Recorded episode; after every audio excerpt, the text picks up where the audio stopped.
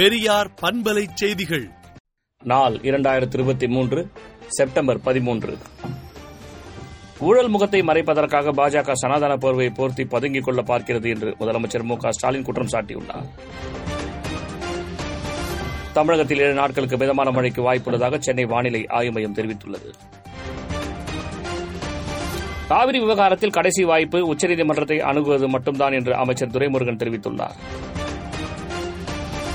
காவிரி சிக்கல் குறித்து விவாதிக்க அனைத்து கட்சித் தலைவர்கள் கூட்டத்தை தமிழக அரசு உடனடியாக கூட்ட வேண்டும் என்று ராமதாஸ் வலியுறுத்தியுள்ளார். கலைஞர் மகளிர் உரிமைத் தொகை திட்டத்தின் கீழ் விண்ணப்பம் ஏற்றுக்கொள்ளப்பட்ட பயனாளிகளுக்கு குறுஞ்செய்தி அனுப்பும் பணி தொடங்கப்பட்டுள்ளது. திமுக ஆட்சியில் காவல்துறை கடும் தோல்வியடைந்துள்ளது என்று எடப்பாடி பழனிசாமி விமர்சித்துள்ளார்.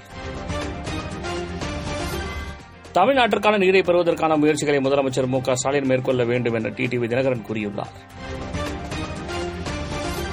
சென்னை நகருக்குள் எவ்வளவு வேகத்தில் வாகனங்களை ஓட்டலாம் என்பது பற்றிய அறிவிப்பு பத்து நாட்களில் வெளியாகும் என்று போலீஸ் கமிஷனர் சந்தீப் ராய் ரத்தோர் தெரிவித்துள்ளார். நாடாளுமன்ற சிறப்பு கூட்டத்தொடருக்கு முன்பாக வரும் பதினேழாம் தேதி அனைத்து கட்சி கூட்டம் நடைபெறும் என மத்திய அரசு தெரிவித்துள்ளது. இமாச்சல பிரதேசத்தில் வெள்ளத்தால் பாதிக்கப்பட்டவர்களுக்கு அரசியலுக்கு அப்பாற்பட்டு மத்திய அரசு உதவ வேண்டும் என்று பிரியங்கா காந்தி வேண்டுகோள் விடுத்துள்ளார். சென்னையில் தொழில் நிறுவனங்களுக்கான அரையாண்டு நிறுவன வரியை உயர்த்த சென்னை மாநகராட்சி முடிவு செய்துள்ளது. திண்டுக்கல்லில் தொழில் அதிபரின் வீடு அலுவலகம் உட்பட மூன்று இடங்களில் அமலாக்கத்துறையினர் சோதனை நடத்தினர்.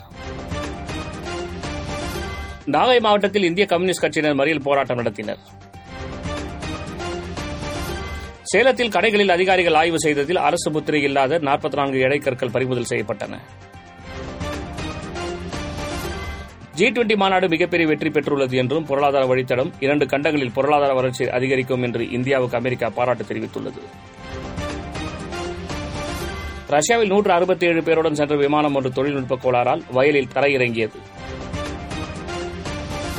ரஷ்ய அதிபரை சந்திப்பதற்காக வடகொரிய தலைவர் கிங் ஜாங் சிறப்பு ரயிலில் புறப்பட்டு சென்றார். விடுதலை நாளேட்டை விடுதலை டாட் இணையதளத்தில் படியுங்கள். பெரியார் பண்பலை செய்திகளை நாள்தோறும் உங்கள் செல்பேசியிலேயே கேட்பதற்கு எட்டு ஒன்று இரண்டு நான்கு ஒன்று ஐந்து இரண்டு இரண்டு இரண்டு இரண்டு என்ற எண்ணுக்கு பெரியார் எஃப்எம் நியூஸ் என்று வாட்ஸ்அப் மூலம் செய்தி அனுப்புங்கள்.